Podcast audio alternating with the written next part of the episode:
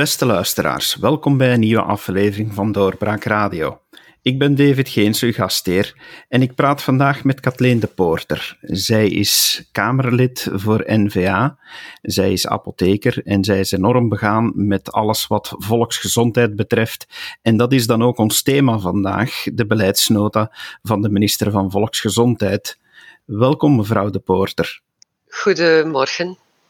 Mevrouw de Poorter, u volgt dit dossier uiteraard heel sterk op vanuit de Kamer. We hebben al elkaar eerder gesproken omtrent zaken van volksgezondheid. En ik vond het heel fijn dat we elkaar vandaag konden spreken hierover, want zulke beleidsnota dat is natuurlijk ook allemaal zeer technisch en, niet evident om te begrijpen.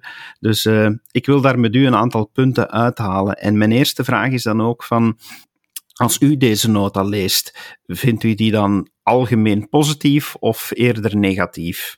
Wel, als ik de nota lees, dan ben ik in eerste instantie ontzettend ontgoocheld over het feit dat het uh, helemaal geen communautair luik heeft. Dus u weet, de Vlaming heeft nog nooit zo Vlaams nationalistisch gestemd, heeft nog nooit zo'n duidelijk signaal gegeven uh, aan de politici. En daar is in de, in, in de beleidsnota rond volksgezondheid dus absoluut geen rekening mee gehouden. Daar staat niks in over het communautariseren van de gezondheidszorg. En nochtans is het echt wel nodig. Maar ik veronderstel dat we het daar straks in het interview nog over zullen hebben. Los daarvan zie ik een aantal zaken waarvan ik kan zeggen, ja, dat is, dat is een positieve evolutie. Maar vooral uh, blinkt de nota uit in vaagheid, enerzijds, en anderzijds in, in zo'n een, een, een, een ambitie waarvan je zegt, ja, waar willen ze nu heen en gaan ze wel ver genoeg? Volksgezondheid, dat is precisiewerk, dat is innovatief werk en dat mis ik echt wel in de nota. En als laatste en heel zeker als belangrijkste, wie ik echt mis in de nota, dat is de patiënt. Want het is toch wel om die patiënt dat het draait en daar wordt veel te weinig naar verwezen. Als ik daar even mag op inpikken, u mist de patiënt men kan toch moeilijk een, een beleid rond volksgezondheid uittekenen zonder rekening te houden met de patiënt en zijn of haar rechten en wat zijn of haar noden zijn tegenwoordig. Dus hoe kan dit? Hoe kan eigenlijk een zulke, zulke beleidsnota bestaan zonder dat de patiënt erin centraal staat? Wel, er staat één zinnetje in. Op één plaats spreekt men van gezondheidsgeletterdheid, waar men dus verwijst naar het feit dat de patiënt meer bewust moet kunnen worden van zijn of haar gezondheidszorg. En dat is nu net wat ik bedoel. Als we gaan kijken naar een beleid rond volksgezondheid, dan kunnen we dat bekijken vanuit de overheid, vanuit de zorgverstrekkers of vanuit uh, de visie van de patiënt. Ik denk dat in een modern gezondheidszorgbeleid dat we veel meer vanuit die patiënt moeten gaan kijken inderdaad, wat zijn de noden? Um, waar willen we naartoe? Daar bedoel ik dan, wat zijn de doelstellingen die we hebben voor onze patiënten? En hoe kunnen we die patiënten gaan betrekken? Want je kan heel hard je best doen als overheid om uh, ervoor te zorgen dat mensen heel veel middelen hebben om hun volksgezondheid te gaan optimaliseren. Maar je moet die patiënt meekrijgen in het verhaal. Dus de patiënt heeft een, een dossier, hij moet dat dossier kunnen begrijpen en als zorgverstrekker moet je de middelen hebben om samen met de patiënt een beleid voor die patiënt te gaan uitstippelen en te gaan kijken hoe gaan wij in de toekomst jouw gezondheidsdossier gaan aanpakken, uitgaande van de leeftijd die je nu hebt, van de, de, de, de verschillende aandoeningen die er zijn of niet zijn, van de familiale aandoeningen die er zijn.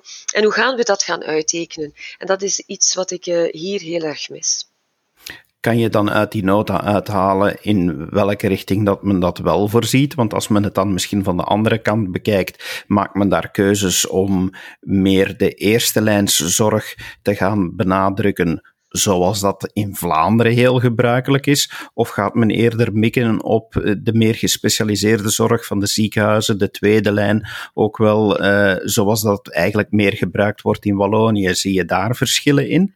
Maar dat is eigenlijk ook een beetje het probleem van de nota. Uh, men gaat de eerste lijn gaan versterken. Dat is op zich een zeer goede zaak. Zoals u het zegt, in, in, in, Vlaanderen hebben wij een zeer mooie traditie rond de eerste lijnzorg. En men spreekt in de nota dat die over het algemeen versterkt zal worden. Maar dan is de vraag, hoe ga je, daar, hoe ga je daarmee om? En wat zal het, het uh, als we nu over een beleid van vier jaar uh, gaan kijken, wat zal het resultaat zijn binnen vier jaar en van waar start je? Um, als we gaan kijken in Vlaanderen, dan hebben de meeste patiënten een vaste huisarts en hebben ze een globaal medisch dossier uh, bij die huisarts. Ook hebben de meeste patiënten een vaste apotheker, de huisapotheker. Ze hebben daar een gedeeld farmaceutisch dossier. Gaan we naar de overkant van de taalgrens gaan kijken, dan zien we heel duidelijk dat dat daar minder gebeurt. Dat zijn toch wel 10 à 20 procent minder Walen of minder Brusselaars die een vaste huisarts hebben. Ehm, de apothekers, ja, dat, dat, dat gaat automatisch via het Rijksregisternummer, dus een vaste huisapotheker. Dat zit wel beter ingeburgerd uh, in het ganse grondgebied van ons land, om zo te zeggen. Maar uh, als je een volledig ander startpunt hebt, hoe kan je je beleid daar dan ook heel goed op enten? Dat is de vraag die ik mij stel. Hadden we uh, de budgetten van de gezondheidszorg gesplitst zoals wij bij NVA hadden voorzien, dan hadden we echt een beleid op maat kunnen vormen, uh, dat ervoor zorgde dat de Vlamingen nog veel meer verder geïntegreerd konden inzetten op die eerste lijnzorg. En dan bedoel ik uh, dat de apotheker meer op therapietrouw zou kunnen gaan werken, uh, samen met de huisarts. Dat de huisarts die patiënt nog meer zou gaan begeleiden naar gespecialiseerde zorg als er nood was. Dat er ook nog veel meer terugkoppeling tussen de eerste en de tweede lijn, dus die hospitalen, zou gebeuren. Hadden we dat heel mooi kunnen doen, vertrekkende van die meer dan drie vierde Vlamingen die al globaal medisch dossier hebben. Gaan we kijken naar Wallonië, dan moeten we eerst die inhaalbeweging gaan doen, vooraleer we aan dat versterkend beleid van die eerste lijn echt kunnen gaan beginnen. Dus de prioriteiten liggen een beetje anders. Vandaar dat het een, een, een, jammer, een jammerlijk iets is dat men niet van bij het begin gezegd heeft van kijk, wij gaan die gezondheidszorg, net zoals het in het akkoord deze zomer dat we hadden, dat dan uiteindelijk niet uitgevoerd werd uh, met de PS, net zoals het daar afgesproken was, van we gaan splitsen en die ene federale minister van Volksgezondheid, ja, die kan dan met zijn uh, Vlaamse evenknie een Vlaams beleid gaan uitwerken en met ja, zijn, zijn zes uh, andere evenknieën een beleid gaan uitwerken voor, voor, voor het andere gedeelte van het land. Maar dan hadden we toch wel een zeer gericht gezondheidsbeleid kunnen voeren, uh, wat we op vandaag uh, veel moeilijker zullen kunnen doen.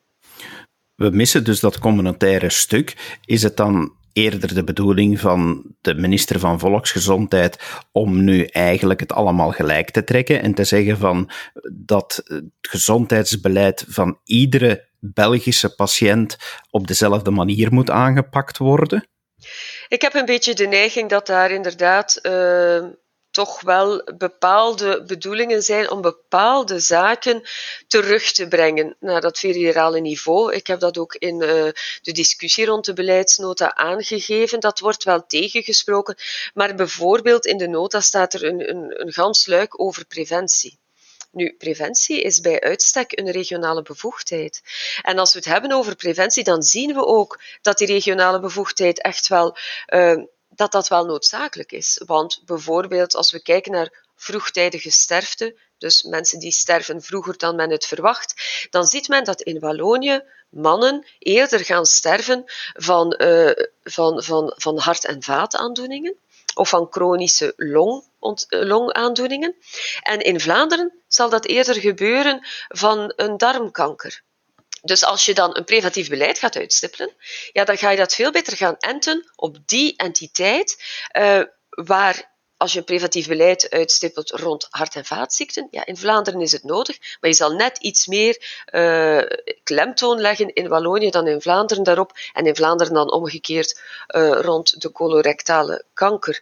Dus uh, dat als ik dan nu lees in die beleidsnota dat men meer gaat inzetten op preventie vanuit het federale niveau, dan denk ik dat we wel eens doelstellingen kunnen missen. Ik heb dat dan ook aan de minister uh, gevraagd. Die stelt van ja, binnen, wij, wij, wij, gaan wel binnen de regering nadenken over regionalisering van de zorg. En dat zullen twee aparte ministers doen, minister Verlinden en minister Claranval, die daarvoor aangesteld zijn. Maar dan stel ik vast dat het vier jaar praten zal zijn over regionalisering van de gezondheidszorg. En onze patiënten, ja, die blijven dan wel wachten. Hè. Dus uh, ik denk niet dat dat de bedoeling kan zijn. Ik denk ook niet dat dat ten gunste van die patiënten is. En al zeker niet uh, als uh, coherent is met, met de verkiezingsuitslag die we gehad hebben. We zien heel duidelijk in heel deze coronacrisis, uh, zeker in het begin van die crisis, dat er nood is aan de eenheid van commando. Dat, uh, dat heeft iedereen bijna vastgesteld, uh, dat, daar, dat daar veel vraagtekens bij zijn. Wordt daar omtrent iets gedaan? Heeft men beslissing genomen om dat inderdaad terug meer naar het federale niveau te trekken? Of gaat men dat verbeteren naar het regionale niveau? Daar sprake van in de beleidsnota? Wel, er is, er is in de beleidsnota wel een gans luik rond het beheersen van de pandemie en het inrichten daarvoor. Uh, het is een beetje jammer, wij hadden met onze, uh, met onze fractie zelf een resolutie ingediend al uh, in de zomer om dat ganse pandemie, pandemieplan uit te werken. Ehm, de regering heeft daar toen eigenlijk geen oor naar gehad, maar er is wel vrij veel ehm, over besproken nu in de beleidsnota. En men gaat inderdaad meer naar een eenheid van commando gaan streven. En dat is begonnen met het aanstellen al van de coronacommissaris, dus dat is een goede zaak. Um, ik denk wel dat we wat communicatie betreft, uh, dat, we, dat we veel coherenter zouden moeten gaan kunnen, uh, gaan kunnen communiceren rond alles wat die coronacrisis is. Daarmee bedoel ik ook, uh, ook in de media het kan niet dat uh, wetenschappelijke experten elkaar gaan tegenspreken. Dus als we het hebben over toelichten van een beleid rond corona, dan lijkt het mij logisch dat de politici daarover gaan communiceren. Maar natuurlijk kan in Vlaanderen de minister-president perfect gaan communiceren rond wat corona is, als daar een heel goede interfederale samenwerking is. En dan, ook dan spreek je van eenheid van commando, uiteraard. Men maakt het werk hier waar men duidelijk gaat stellen uh, dat er een coronacel wordt, uh, wordt opgericht, waar de coronacommissaris aan het hoofd zit en die heel nauw samenwerkt met, uh, met de regio's om eenduidig te gaan communiceren met de bevolking. Dus daar wordt inderdaad wel werk van gemaakt. Uh, zal het optimaal verlopen? Dat zullen we natuurlijk moeten, uh, moeten, uh, moeten zien. Dat zullen we moeten evalueren wanneer het zover is. Maar het interfederaal plan ter bestrijding van COVID-19 zit er effectief wel in. U had het in uw reactie bij minister Van den Broeke ook over de gezondheidsongeletterdheid. Wat bedoelt u daar juist mee? Dat is dat patiënten heel vaak uh, niet echt goed weten waar het met hun gezondheidszorg naartoe gaat um, en hoe de status van hun gezondheid eigenlijk is. Uh, het is nogal ingewikkeld. Hè? Uh, je weet wel hoe oud je bent, hoeveel je weegt en hoeveel je bloeddruk is, bij manier van spreken. Maar hoe sta je ervoor en waar wil je naartoe en wat wil je eraan doen? Uh, dat is gezondheidsgeletterdheid. Wat is ook gezondheidsgeletterdheid? Uh, wat is er allemaal, allemaal ter beschikking van mij als patiënt? Het is als uh, zorgverstrekker al heel moeilijk om te weten uh, welke verschillende structuren er zijn uh, waar je als, als zorgverstrekker een beroep op kunt doen om je patiënten zo goed mogelijk te gaan begeleiden. Wel, als patiënt is het nog eens zo moeilijk. Die gezondheidsgeletterdheid, dat is wat ik daarmee bedoel patiënten wegwijs leren maken in één hun eigen gezondheidsdossier en twee de mogelijkheden die er zijn in de gezondheidszorg in ons land. Uit de reacties leid ik af, tenzij ik het verkeerd begrijp, dat daar nogal serieuze interculturele verschillen in zijn in die gezondheidsgeletterdheid. Klopt dat? Ja, dat klopt, omdat het natuurlijk ook niet altijd evident is als je geen Nederlands spreekt, om je weg te vinden in het Vlaamse gezondheidsscenario. Um, dat is zoals het bij zoveel zaken is. Uh, de interculturele verschillen, uh, die, die, die, die starten bij de kennis van een taal. En uh, we kunnen niet zeggen dat, dat er in, in de gezondheidszorg geen inspanningen gedaan worden. Er zijn interculturele bemiddelaars, maar uh, zoals wij altijd zeggen, wanneer de basis het leren van de taal, van de, van de streek er niet is, dan zal alles een beetje moeilijker worden. Want hoe ga je dan bijvoorbeeld opzoeken als je zwanger bent uh, welke uh, prenatale oefeningen je moet doen? Hoe ga je opzoeken welke vaccinaties er allemaal noodzakelijk zijn? Hoe ga je begrijpen uh, welke voorzorgen er genomen moeten worden tegen COVID-19? Um, het, het, is, het, is, het is al heel moeilijk op zich. Als je dan de taal nog niet begrijpt, dan is het nog moeilijker uiteraard. De PS is natuurlijk uh, ook uh, deel van de regering en zij voelt aan haar kant heel sterk de hete adem van de communisten in hun nek. Hebben zij een invloed gehad op deze nota door bijvoorbeeld aandacht te gaan besteden aan een van de topics van, van de communisten, zijnde gratis geneeskunde? Wel, dat vind ik nu een zeer bijzondere. Uh, in de nota, want het gaat niet alleen om de PS, maar ook om de Socialistische Partij, die toch heel erg gratis geneeskunde op een bepaald moment heeft bepleit. En dat is daar uh, dat is er eigenlijk uitgehaald. Dus er wordt wel gewerkt rond toegankelijkheid tot een, een, een, eh, een meer algemene derde betaaldersregel. Dat wil dus zeggen uh, dat je naar de arts gaat en, uh, ja, een halve euro of één euro moet betalen. Dat je niet meer moet voorschieten. Uh, maar eigenlijk ehm, het gratis verhaal vind ik er niet meer in terug. Dus ik denk dat dat dan wel een toegeving is die aan de onderhandelingstafel aan de andere partijen is gedaan. Um, men gaat op die toegankelijkheid gaan werken, maar men gaat en dat, dat vergeet men dan ook daar weer. Men gaat ook hier die patiënt niet meenemen naar een betere gezondheidszorg. Het is te zeggen, men gaat heel weinig voorwaarden gaan koppelen aan de zaken die men aan mensen die, uh, die een moeilijker toegang hebben tot die gezondheidszorg gaat aanreiken. En dat vinden wij dan wel echt een gemiste kans.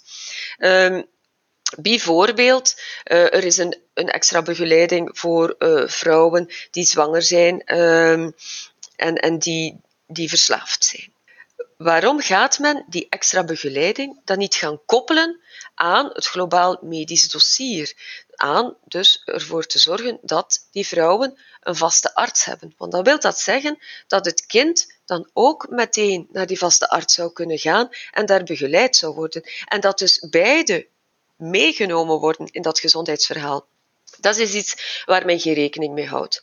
Er was ook een plan uh, om de maximumfactuur, uh, het plafond daarvan te gaan verlagen. Ik zal dat misschien eens uitleggen, want dat is nogal technisch. Dus de maximumfactuur, dat wil zeggen dat wanneer je uh, een, een grote bijdrage hebt aan je gezondheidskosten, dat je dan vanaf een bepaald moment alle remgelden niet meer moet betalen. Dus dan kan je je medicijnen die terugbetaald worden gratis gaan halen in de apotheek. Dan kan je ook gratis uh, naar de arts of bepaalde andere zorgen worden gratis uh, terugbetaald voor de rest van het jaar.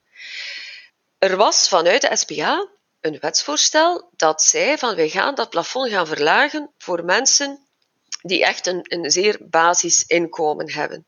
Uh, dat, is, dat is weg. Ik zie dat niet meer staan in de beleidsnota. Nochtans hadden wij als NVA daarop uh, gereageerd dat wij ons daar wel in konden vinden.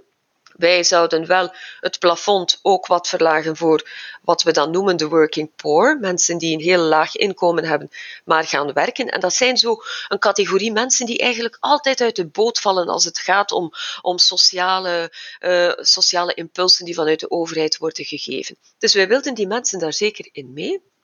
Maar wij vroegen om wel te gaan herevalueren of de middelen die gratis uitgedeeld worden in het kader van de maximumfactuur, of die dan ook besteed worden aan zaken die echt noodzakelijk zijn. Maar dat is nu echt een voorbeeld waar je, waar je ziet dat hier toch wel op een inconsequente manier aan, aan, aan beleid zal gedaan worden, want we vinden het gewoon niet meer terug. Dus uh, ja, wat is daar gebeurd aan die onderhandelingstafel? Je weet dat niet altijd. Uh, maar het is eruit en het is toch wel een gemiste kans voor al die mensen die uh, wel gaan werken en het heel moeilijk hebben. Want we mogen niet vergeten, en dat staat in een rapport van Kom op tegen kanker, dat er toch uh, mensen die gaan werken en chronisch ziek worden, dat het risico op armoede daar wel vrij groot is. Dus dat is nu net iets dat wij zouden willen aanpakken en waarvan wij overtuigd zijn dat onze maatschappij dit niet aanvaardt. Dat mensen die ja, bijdragen aan de maatschappij, die hun best doen, maar die de pech hebben dat ze ziek worden, dat die dan in de armoede zouden verzeild geraken, uh, dat, dat is iets wat, wat ons maatschappelijk systeem, uh, waar ons maatschappelijk systeem absoluut niet voor staat, denk ik. Als we het dan toch over centen hebben, met volksgezondheid gaat heel veel geld gemoeid. We zitten op een moment dat je ziet dat men allerlei geld extra wil naar volksgezondheid laten vloeien. Er zijn de premies die nu toegekend worden aan, aan gezondheidswerkers en allemaal goed dat er meer aandacht komt naar die sector. Maar bij deze beleidsnota is er dan ook een begrotingsvoorziening die in de, of begrotingstabellen die laten zien dat het ontploft, dat, de, dat, dat de uitgaven enorm stijgen. Wel, men, gaat, men, houdt rekening inderdaad met een stijging van de, van de uitgaven.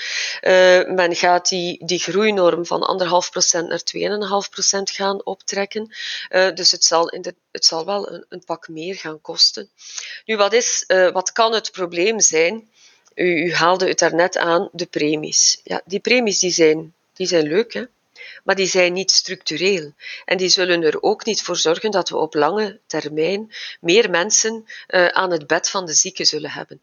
Dus ik denk dat dat een beetje ja, dat is een iets kortzichtiger beleid, uh, waar men een tegemoetkoming doet aan al die mensen in de zorg die, die effectief uh, zich uit de naad gewerkt hebben en die, die, die nu wel op zijn.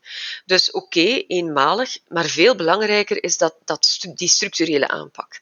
En de regering gaat zich daar een beetje op de borst gaan kloppen van ja, wij gaan 1 miljard extra gaan uitgeven, maar dat is uiteraard iets dat al beslist was uh, in het parlement. Wij hebben de, met de werkgroep rond de witte blousen een budget van 402 miljoen per jaar uh, goedgekeurd um, om ervoor te zorgen dat er meer instroom in de zorg zou zijn.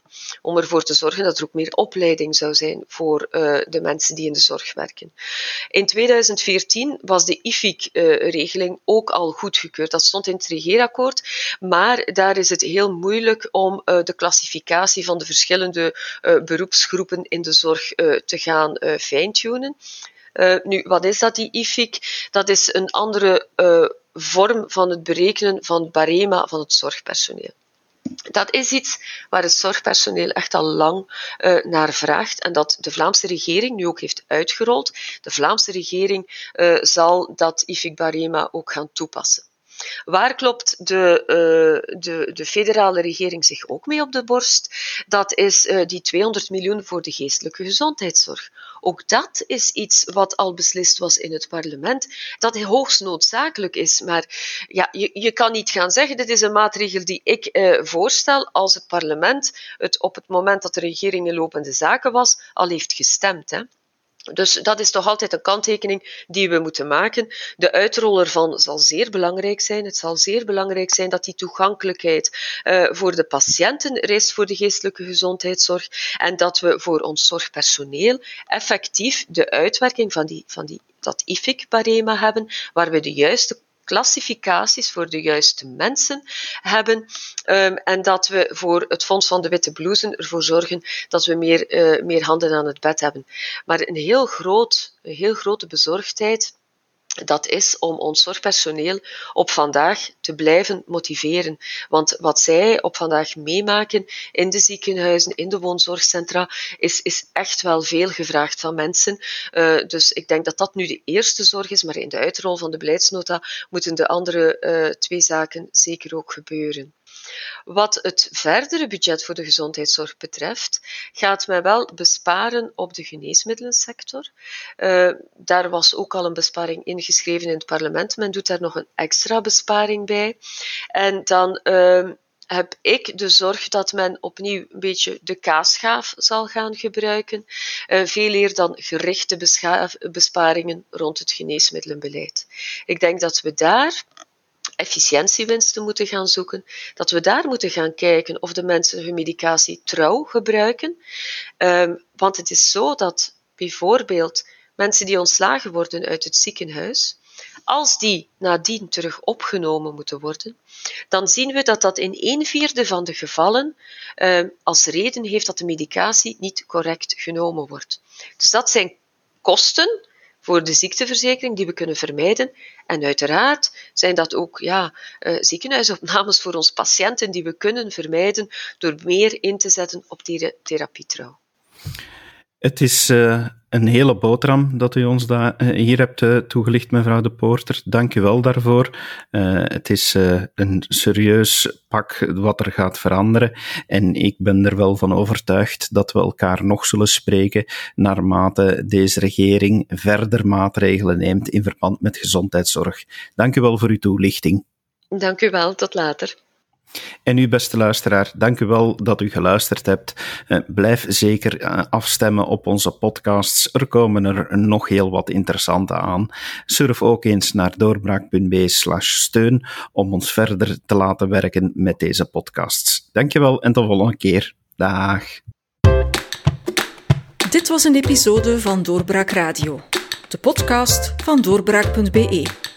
Volg onze podcast op doorbraak.be/slash radio of via Apple Podcasts, Overcast of Spotify.